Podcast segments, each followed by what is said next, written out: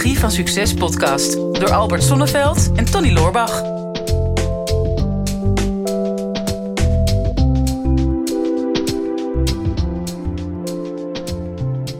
Albert, welkom Ja. terug van vakantie. Goh, joh, het is wel even wennen zeg, eh, weer. Maar goed, ehm, Het weer. Ja, het is... En nou ook alweer over het weer Nee, we gaan nu over het weer beginnen, Oh. alweer. Maar wat, wat ik wel kan doen is, veel mensen zeggen van... ja, maar hoe, hoe vaak ga je op vakantie? En ik heb inmiddels mijn mindset veranderd. Mhm. Dat ik zeg, ehm, ik ben eigenlijk mijn hele leven op vakantie... en tussendoor werk ik. En alleen, Oh ja. alleen al dat gevoel geeft me gewoon een heel goed gevoel. Ja, maar je werkt dus ook nog. Ja, ook tijdens mijn vakantie, Oké. maar Nou, wel met een vakantiegevoel. Nou ja, ik dacht dat het heel goed ging met de zaken. Maar eh, je moet op vakantie nog werken. Ja, ja maar dat is, dat is dan plezier. Ik was in eh, Costa Rica eh, bij een yoga retreat center. En er waren een aantal Amerikaanse en eh, Canadese yoga-docenten. Mhm. En die hadden veel te maken met trauma. En eh, toen vroegen ze of ik iets wilde uitleggen over trauma. Oh ja. Dat was dus gelijk. zei je, nee, ik ben op vakantie. Dus ik denk, ik ga ze niet nog een trauma bezorgen. Dus ehm, ja, ja, dat was alleen maar leuk. Ja. En, en daarna was het contact alleen maar verbeterd. Het is eigenlijk apart, hè? dat er echt heel veel ondernemers, en zeker in deze tijd, nu er zo ontzettend veel coaches zijn en hè, zeg maar de, de lifestyle marketeer, dat is echt het fenomeen van deze eeuw. Ja, Hè, dus de, de ondernemer die laat zien van kijk, ik heb vrijheid, blijheid en ik kan overal werken waar ik wil. En eh, jullie moeten net zo doen als ik. Dat dat eigenlijk de ondernemers toch vaak aan, een, aan de slag zijn op vakantie. En zich daarop laten voorstellen dat ze overal kunnen werken. ja. Terwijl mensen die dat niet zijn, vaak op vakantie gewoon lekker op vakantie zijn. En niet aan het werk zijn. Wat zou eigenlijk beter zijn dan? Ja, uiteindelijk. eh, het allerbelangrijkste is dat je het gevoel hebt dat je een keuzemogelijkheid hebt. Mm. En ehm, ik heb ooit een keer een boek moeten schrijven in eh, Kroatië, omdat er al een deadline stond. Het was al aangekondigd op de Frankfurt eh, boekmessen. Mhm. Ehm, maar degene die mijn boek had geredigeerd, had de helft van het boek doorgekrast. Oké, Sch- schrijven is schrappen. Maar sommige stukken waren de moeite van het schrappen niet waard. Ja, en dat. eh, en ik, voor die tijd gaf ik altijd eh, trainingen over eh, time management. En, eh, en toen zei ik altijd van nou, als iemand een sukkel is, dat is dan degene die voor zijn eh, caravan eh, onder de, de voortent met een laptop op zijn knieën nog zit te werken. Nou, dan Ja. ben je wel echt een sukkel. Mhm. En eh, ja, je raadt het al. eh, mijn boek moest af. Ja. Wat zat jij dat te doen? Ja. En ik zat eh, met een handdoekje op mijn laptop, omdat het zweet vanuit mijn oksels via mijn onderarmen zo mijn vingertoppen het toetsenbord inliep. Ehm, en mijn kinderen zeiden natuurlijk: Papa, wanneer kom je naar het zwembad? Ja, zo. Ja, papa, Ehm, papa nou, is al een zwembad. Dat was, dat was ongeveer een van mijn grootste Oh, ja. dieptepunten tijdens werken tijdens vakantie. En daarna heb ik nooit meer in die zin gewerkt. Want het was, als ik werk, doe ik het vanuit de verlangen en niet meer vanuit een deadline. Ja. Nou, we hebben wel eens eerder in de podcast gezegd, hè, ondernemers zijn de enige gekkies die 80 uur per week werken om te voorkomen dat ze ergens anders 40 uur in de week moeten werken. Ja. Maar dan is het in ieder geval je eigen keuze. Ja, Ja. nou ja, nu dat we het toch over boeken hebben, Tony. Ja, doe eens een boekje open. Ja, volgens mij ehm, ja, zit jij midden in een proces van een boek schrijven. En je wil niet weten, ik heb ook van een aantal eh, schrijvers eh, de vraag gekregen om een voorwoord te schrijven voor Mhm. een boek. Ja. En dan word ik ook heel nauw betrokken bij dat, eh, bij dat proces. Mhm. En ik krijg ook vaak de vraag van mensen die zeggen van... goh, jij hebt een boek geschreven. Dat is ook altijd nog een wens van mij. Mhm. Heb jij enig idee hoeveel mensen in Nederland de wens hebben... om ooit nog eens een keer een boek te schrijven in, in Nederland? Nederland? Nou ja, ik, ik, ik wist dat ooit, eh, dat is wel een paar jaar geleden. Ehm, toen wa- was het ongeveer 1 miljoen Nederlanders hebben de ambitie om hun eigen boek uit te brengen. Dat Ja. heb ik toen onderzocht, omdat ehm, wij natuurlijk ondernemers vaak leerden van... je kan ook een e-book schrijven. Hè? Want die 1 miljoen Nederlanders die gaan over het algemeen niet allemaal een fysiek boek schrijven. Omdat een fysiek boek, dat is op de een of andere manier zo'n enorme mentale drempel... ehm, waar je jezelf een veel hogere standaard oplegt dan, eh, dan bijvoorbeeld een e-book. Hè, Dus dat kon ik heel goed gebruiken, zo'n statistiek in mijn marketingverhaal, in mijn verkooppraatje. Van ja, maar als je nou een e-book schrijft, dan kan je dat gaan verkopen. Mhm. Maar dan moet je wel een goede website voor hebben. En Ja. die kan je bij mij kopen. Nou, er is, eh, er is inmiddels veel eh, veranderd. Ik heb ehm, vijf fysieke boeken geschreven en ongeveer twintig lesboeken. Mhm. Dus ja, ik denk dat ik aardig wat weet van het eh, schrijven van boeken. En ook van de mentale drempels die je zelf kunt opwerpen op het Mhm. moment ehm, ja, dat je van plan bent om het te schrijven en het vervolgens toch niet doet. Mhm. Misschien interessant om deze podcast daar eens aan te wijden. Ja, dus we hebben dus een unieke podcast. Want we hebben hier dus een eigen vraag van waar we zelf benieuwd naar zijn. En daar gaan we het nu over hebben. Want uh, dan gaan we daarna wel andere vragen weer doen van, uh, van mensen. Maar ik denk dat het wel... Ik heb het ook wel. Ik heb, ik heb dan één fysiek boek uitgebracht. Um, ik denk iets van zeven of acht keer in mijn leven een e-book geschreven. Veel blogs. Dus op zich wel schrijvervaring. Maar een e-book schrijven is eigenlijk niet echt te vergelijken met een, met een fysiek boek. Nee. Um, wat eigenlijk raar is, want het moet allebei goed zijn. Mm -hmm. Alleen um, omdat een fysiek boek. Um, wat ik merk is dat je toch een, een soort van hogere standaard wil zetten dan waar je zelf comfortabel mee bent. Ja. Dus je wil de absolute perfectie uit jezelf halen. En je wilt zelf eigenlijk ook onder de indruk zijn van je eigen boek. Mhm. Wat bijna niet lukt. Want ik zei het net al tegen, tegen de lunch. Uh, tijdens lunch tegen jou. Van ja, dan kijk je naar je eigen boek. En denk je, ja, wat een waardeloos boek. Er stond niks in wat ik nog niet wist. dus je kan niet. Je kan er zo niet naar je eigen boek kijken. Nee, wie zit daar nou op te wachten? Hè? Dat is uh, een, een, zin die nou ongeveer iedere bladzijde tijdens het schrijven wel in ieder geval bij mij uh, voorbij is gekomen. Mhm. Want ik vertel niks nieuws en uh, dit is allemaal al een keer geschreven. Ja. Maar waarom moet je dan toch zo nodig een boek schrijven? Mm-hmm. Dus het is heel interessant om, om te beginnen met die eerste vraag. Hè. Waarom is het zo belangrijk om een, een boek te schrijven? En, uh, nou, er kunnen natuurlijk heel veel verschillende redenen zijn. Een van Mhm. de redenen kan zijn dat je zegt, ja, ik wil toch naamsbekendheid. Mhm. En nog beter is uh, autoriteit. Ja. Dat is nog steeds zo, in ieder geval psychologisch gezien. Als je een fysiek boek hebt geschreven, dan heb je in ieder geval verstand van een bepaald onderwerp en wordt jou gauw als een expert gezien. Ja, ja dat maakt wel apart. Uh, wij zeiden altijd, auteur is autoriteit. En um, op het moment dat jij degene bent die het boek heeft geschreven, um, dan word je ook als een grotere expert gezien dan alle andere experts in de markt die nog niet dat boek hebben geschreven. Ja. Uh, ik heb dat altijd wel ervaren met mijn eerste boek, gaat dan over zoekmachine optimalisatie. Nou, er zijn niet zo heel veel boeken over, godzijdank.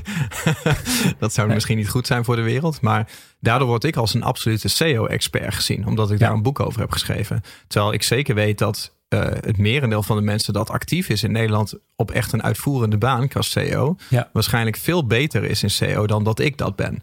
Hè, Mhm. Ik heb een heel groot gedeelte van mijn tijd geïnvesteerd in het leren overdragen van het vak en het schrijven van het boek. En die anderen hebben die tijd geïnvesteerd in daadwerkelijk meester maken van het vak. Daar zit een verschil op. Maar dat is toch wel percepties wat dat betreft een heel krachtig wapen. Ja. Ja, en van daaruit, vanuit dat boek, uh, vanuit de boeken die ik geschreven heb, heb ik in ieder geval gemerkt dat ik sowieso meer media-aandacht kreeg. Hè? Dus wel Mhm. uh, offline als online uh, werd er veel aandacht aan besteed.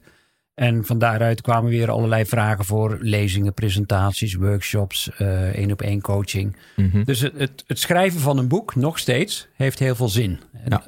Alleen waar ik wel veel vragen over krijg altijd, tegenwoordig zeggen mensen, ja, moet ik dat nou nog via een uitgeverij doen? Of kan ik dat tegenwoordig zelf doen? Hè? Mhm. Uh, zelfpublicatie. En volgens mij is dat voor jou ook een vraag op dit moment.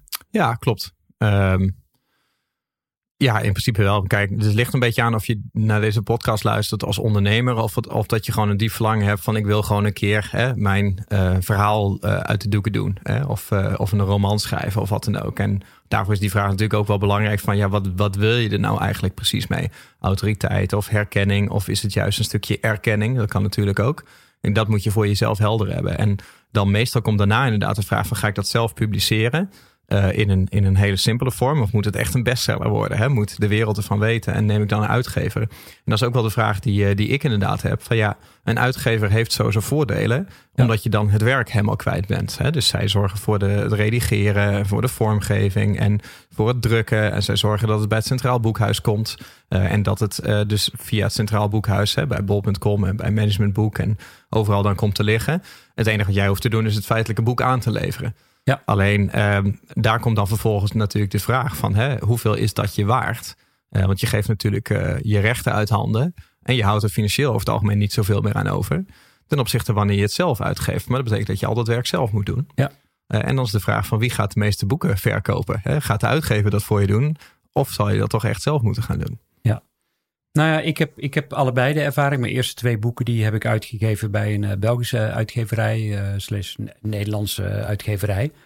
En um, ja, ik, ik, moet je zeggen, in die tijd vond ik het vrij teleurstellend uh, als ik zag wat ze deden aan, aan marketingactiviteiten. Mhm. Mm. En mijn eerste oplage was iets van, ik geloof 4000 boeken. Um, nou ja, uiteindelijk na een jaar waren er nog geen duizend verkocht. En uh, toen dacht ik, nou ja, ik koop dezelfde voorraad maar op. Ja. En die, die kon ik dan kopen tegen... Was ook een gedenkwaardige dag voor jezelf. Ja, dat was inderdaad een gedenkwaardige dag. En uh, nou ja, toen had ik gewoon door mijn eigen achterban in, in een half jaar meer verkocht dan dat zij in een heel jaar verkocht hadden. Dus, mm -hmm. uh, maar je moet natuurlijk wel de nodige marketing slagkracht hebben. Ja. Van de fysieke boekwinkel moet je het niet zo snel meer hebben, hè, want mm -hmm. die zitten zelf in de problemen, dat ja, weten we. Die kopen niet zoveel meer in. Die kopen niet zoveel meer in. Uh, de, de, de, de kasten die, die puilen uit hè, mm -hmm. bij, bij de boekhandel. Dus die weten gewoon niet wat ze met hun, met hun ruimte moeten. -hmm. er is veel aanbod. Dus ja, dan komt het er toch al snel op neer om, om zelf een kanaal te gaan creëren om je eigen boek uit te geven. Mhm. Mm -hmm. Als dat ja. niet via de boekhandel hoeft te gaan. Ja. ja, maar dat is ook een beetje de psychologie. Weet je? Het is natuurlijk de psychologie van succes. Uh, en dat is ook de psychologie achter een boek. Denk, enerzijds heb je de, de, het, het mentale proces van het überhaupt schrijven van een boek. Ik denk dat we daar zo nog wel even op terugkomen. Ja. Want daar zitten nog wat, wat open, open eindjes. Maar ook de psychologie van wat het dan voor je doet. Um, kijk, ik merkte dat uh, toen ik mijn boek uitbracht, van ja, ik had zelf had ik een be be behoorlijke achterban. Hè? Dus ik heb een mailinglijst. Mensen volgen mij omdat ik al jaren dit doe. Dus ik weet dat die mensen, um, een heleboel mensen die mij langer volgen, die zouden sowieso wel dat boek kopen. Uh, wat ik heb gedaan is toen ik het lanceerde, heb ik gewoon een soort van piekmoment op uh, managementboek gelanceerd. Van nou, hè, de enige optie om het te kopen is via managementboek. Daar stuurde ik mijn hele achterban naartoe. Ja. En toen ik daar genoeg had verkocht om de nummer één positie te bereiken, toen wist ik van ik kan nou voor de rest van mijn leven zeggen dat ik een bestseller heb geschreven. Want Ja. ik heb een dag op nummer één op managementboek gestaan. Uiteindelijk wel wat langer, maar je hoeft er in principe maar een dag te staan. Um, en dan heb je die autoriteit. Maar dat jij een bestseller bent, zegt helemaal niet zo heel veel over het aantal stuks wat je hebt verkocht. Want dat is ook heel erg afhankelijk van of er die maand ook nog andere boeken uitkwamen. Ja. Hè, en toen ik de bestseller helemaal had gehaald, toen heb ik daarna heb ik bol.com erbij gezet. En toen merkte ik dat iedereen naar bol.com ging. En dat blijf ik ook wel een beetje voeden, waardoor ik altijd wel een beetje in die top van online marketingboeken sta. En het gaat dus helemaal niet om de aantallen. Maar ik heb wel, daardoor krijg ik veel meer reacties van mensen. Um, die mij inderdaad als een autoriteit zien, omdat dat boek altijd zo hoog in de hitlijsten staat. Dus Ja. alleen daarom zou het al een heel waardevol marketingmiddel voor je zijn. Ja, zeker weten. Nou ja, dat, dat is de marketing. Eigenlijk is dat hè, waar de meeste mensen die een boek geschreven hebben pas op het laatst aan denken. Mhm. Ik zou zeggen, in het proces begin Ja, daar van tevoren aan te beginnen, denken. Hè, begin daarmee om, om, om sowieso wat is je doel. Hè? Wordt het een heel dik en duur betaald visitekaartje? Mhm. Of ehm, ga je er andere dingen mee doen? Ja. Ja, en dan kom je aan het feitelijke proces. En ook daar zie je weer ehm, ja, heel veel verschillende manieren waarop mensen beginnen met het schrijven van een boek. Of, ze, of ze zeggen van, hè, die vraag krijg ik dan van ja, moet ik me dan eh, drie maanden helemaal afzonderen van de buitenwereld op een eiland gaan zitten en zo gaan zitten schrijven? En eh, een goede vriend van ons, Huub van Zwieten van Talent First, die heeft dat zo gedaan. Die heeft in Ja. Costa Rica ergens aan de kust gezeten, ook Mhm. In een eh, hutje op het strand. Ja, lekker. Ook lekker. Eh, heb ik zelf ook wel eens gedaan. Alleen bij mij was het ter Schelling ook goed. Ja, precies. Nou ja, het is ook Eh, geen wedstrijd. Dus afzonderen, ehm, ja, dat kan. Anderen zeggen van, een andere vriend van mij, Henk Fransen, die heeft ook een aantal boeken geschreven. Die zei, ja, zo heel ingewikkeld is het niet. Het is gewoon één bladzijde per dag. Hm. En, en hij zegt, als je dat drie maanden doet, dan heb je een boek. Hm. En maar kun je de discipline opbrengen van één bladzijde per dag. Ja, wel een dun boekje. Dan, ja, dan kan het een dun boekje je het moet je niet dubbelzijdig laten drukken dan. Met heel veel plaatjes. ja, een grote font size 16. Ja. Ehm, een andere mogelijkheid eh, waar sommige mensen ook aan denken is ghostwriting. Hè? Dus Mhm. eh, er zijn ook wel mensen, als je dan 10.000 euro eh, op de toonbank legt, die Mhm. schrijven dan voor jou een boek. Ik ben daar zelf niet zo'n hele grote voorstander Niet, van. niet zo letterlijk opvolgen. Hè? Dus je moet nu niet naar de bakker gaan om de hoek en daar 10.000 euro op de toonbank leggen. En dan hopen dat iemand een boek voor je gaat schrijven. Want dat werkt niet. Bij de bakker zal het nogal melig worden, denk ik. maar het gaat dus over, er ja, niks van, eh, zit jouw ziel erin? En dat is denk ik wel het allerbelangrijkste. Kan de lezer jou als, als mens, als persoonlijkheid terug herkennen in dat boek? En dat wordt met een ghostwriter wel uitdagend. Ja. Dus ehm, ja, wat ik dan vaak adviseer. ehm, ik ga niet zeggen of je nou drie maanden moet afzonderen of eh, één bladzijde per dag moet schrijven of een ghostwriter.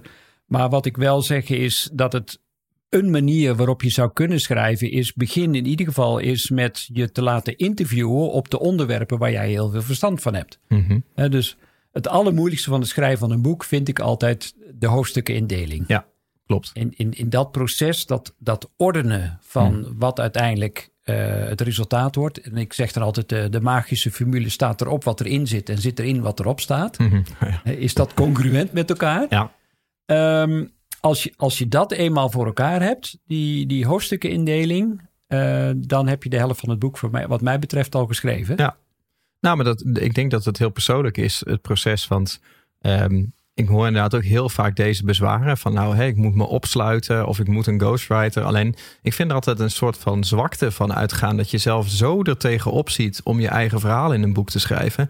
Dat je het maar op de een of andere manier wil uitbesteden. En ik denk dat nou, het zou kunnen dat je zelf geen... Dat je niet makkelijk schrijft of dat je het proces van schrijven niet leuk vindt. Maar ik denk wel, ja, het is, het is jouw verhaal. Je zou ernaar uit moeten kijken dat je dat in een boek kan schrijven. Ja. Alleen het moeilijke is inderdaad gewoon vaak van ja, hoe moet dat boek dan worden? Hè? Dus het is die inhoudsopgave. En ik merk nu, ik heb daar de afgelopen week aan besteed, mijn nieuwe boek Ja. over, eh, over webpsychologie. En ik had eerst een inhoudsopgave en vervolgens ben ik gewoon begonnen met gewoon per hoofdstuk eigenlijk puntsgewijs uit te werken van nou, wat gaat er allemaal in dit hoofdstuk komen? Eh, dus welke tips ga ik geven? Welke theorieën ga ik aanhalen? Welke anekdotes ga ik vertellen? Welke grappen? Eh, heb ik een keer een verdwaalde quote?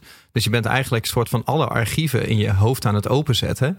Om eh, alles in de juiste vakjes te stoppen. Ja. En ik vind dat echt een heel verhelderend proces. Hè? Want het, het maakt je hoofd letterlijk leeg. Je gaat een leeg hoofd ga je je boek schrijven dan. Nog leger. nog leger.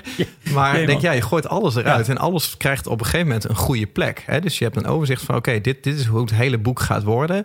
Maar ik moet eigenlijk de feitelijke tekst nog schrijven. Mhm. Maar het, het boek is al helemaal tastbaar. Hè? Je weet al precies hoe het wordt. Ja. Ehm, waardoor het voor jezelf ook weer duidelijker wordt. Weet je, als, je het, als je het niet eenvoudig uit kan leggen, ehm, dan snap je het zelf over het algemeen nog niet goed Mhm. Nee, genoeg. nee, en dat je- merk je echt tijdens een boek schrijven. En dan heb je vaak veel meer tekst nodig om een, om een eenvoudig begrip uit te leggen ook. Ja. Dus, Klopt.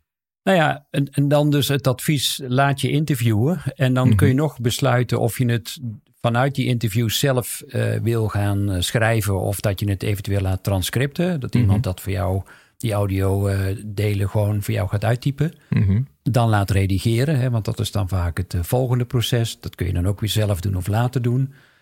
Ja, en dan komt er het proces van, van vormgeven. Hè, dat is natuurlijk ook wel heel persoonlijk, maar dat zou ik altijd wel uitbesteden ook. Hè, want Mhm. vormgeven van een boek is, is ook een heel belangrijk onderdeel als het gaat over eh, verkoop geschikt maken. Mhm. want een, een cover bijvoorbeeld van een boek is heel bepalend of iets Ja. gekocht wordt of niet gekocht, met een titel erbij.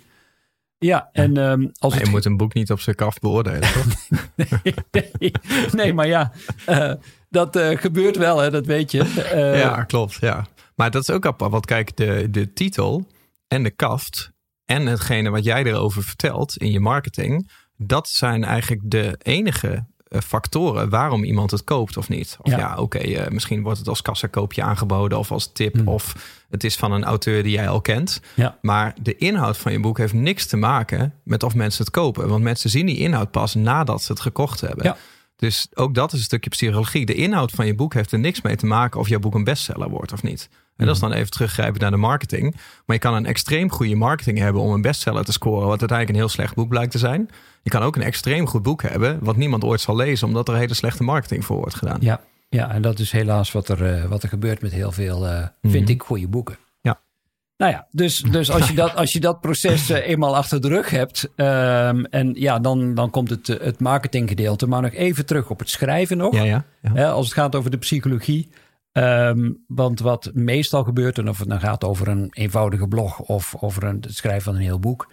eh, ja, die innerlijke criticus, hè, die komt Mhm. dan Ja. zo vaak eh, om de hoek zeilen. Dan heb je een aantal zinnen geschreven. En dan, dan komt dat stemmetje van ja, hè, wie zit hier nu op te wachten? Of is dit wel goed genoeg? Of is het wel duidelijk genoeg? Of eh, stel je voor dat ik dadelijk genadeloos word afgeschoten bij, eh, nou ja, weet ik van wat, een of ander eh, actualiteitenprogramma. Ehm, of je haalt je hele familie erbij. Die zegt van, nou ja, eh, zou mijn moeder dit willen lezen, bij wijze van Oh ja, spreken? ja. Ehm, ja, dan dat vraagt nogal wat om die innerlijke criticus eh, uit te schakelen. Nu hebben we daar ook wel een podcast over ge- Hm. gehad in het verleden. Dus ik zou in ieder geval adviseren om die nog een keer te luisteren. Zodat je wat meer letterlijk en figuurlijk in de flow kunt komen om je boek ook moeitelozer te schrijven. Ja, zeg maar lekker niet welke podcast dat is. Moeten ze allemaal luisteren. Begin maar gewoon bij nummer één. Ja, bladzijde voor bladzijde. Precies. Ja, maar ja, dat, dat, ik denk dat dat is. En dat, weet je, realiseer dat ook. Dat dat proces, dat dat altijd komt. Hè? Je bent lekker aan het schrijven. Je bent geïnspireerd. Je bent in de flow. En dan denk je, oh, dit wordt echt het beste boek ooit. Want dat is logisch, want het is jouw gekozen onderwerp. Dus het is logisch dat jij op een gegeven moment denkt van... oh, dit is echt het gaafste boek ooit. Ik wou dat ik dit vroeger had kunnen kopen. Want dit is hmm. alles wat ik over dit onderwerp weet. En dan een paar minuten later denk je... ja, er staat eigenlijk niks in wat ik nog niet wist. Dus ja, ja dat is een verschrikkelijk slecht boek. Uh, het is allemaal dubbel en wie zou dit willen lezen? Nou ja, dat, dat gebeurt, dat, dat hou je ook niet tegen. Alleen uh, wat zonde is, is dat mensen heel vaak überhaupt niet beginnen met het schrijven van een boek... omdat ze zich door dit soort overtuigingen laten tegenhouden. Ja. En dat is nog wel interessant. Ik, ik had ooit een paar jaar geleden een keer een lunch met uh, Jes van der Velde, een gezamenlijke vriend van ons. Ja. En toen was ik ook aan het twijfelen over een boek. En op een gegeven moment stelde hij ook gewoon de vraag. Hij zei, ja, maar oké, waar gaat het onderwerp over? Ik zei, nou, dit en dit onderwerp. Zegt hij, en dat wat je in het boek gaat schrijven. Hij zei, um, is dat waardevol voor jou geweest, die kennis de afgelopen jaren? Zeg, ja, dat is echt bizar waardevol. Weet je, daar heb ik mijn business mee gebouwd. Hmm. Heb ik dit, heb ik dat. Ze zei, oké, oké. Denk je dat die kennis ook waardevol zou zijn voor iemand anders die dat nog niet weet? Dat ze dat zouden lezen? Zei, ja, dat denk ik ook wel. Hij zei, maar dan is het toch super asociaal om dat dan voor jezelf te houden. Ja. dat je dat dan geheim zou willen houden. Dat je dat niet doorgeeft aan andere mensen. Ik denk, ja, dat is ook wel een manier om ernaar te kijken. dat het gewoon egoïstisch is om die kennis allemaal bij jezelf te houden en het niet op te schrijven voor iemand anders. Nou, ik hoop eh, met deze afsluiter dat je meer dan voldoende wortel en stok hebt om, om daarmee aan de slag te gaan. En wij wachten natuurlijk met heel veel spanning af op jouw boek. Ja. Dit is de Psychologie van Succes podcast door Albert Sonneveld en Tony Loorbach. Ja, beste luisteraars, dat was hem alweer voor vandaag. Weer een aflevering voorbij van uh, de Psychologie van Succes. Ik hoop dat je het waardevol hebt gevonden. En um, wat je ons dat ook zou willen laten weten. Uh, mocht je nog niet geabonneerd zijn op onze podcast, doe dat dan even. En wat we heel erg tof zouden vinden, is als je ook even een review zou willen achterlaten. We vinden het natuurlijk heel leuk om te horen van jou wat je van de podcast vond, welke inzichten je eruit hebt gehaald en om dat natuurlijk in de review-sectie terug te gaan lezen. Heb je nou een vraag en je zou graag met jouw vraag in de uitzending willen komen? Stel hem dan op eh, de social media. Onze kanalen zijn vooral LinkedIn en natuurlijk Instagram. De beste vragen pakken we eruit en grote kans dat je dan terugkomt in deze podcast.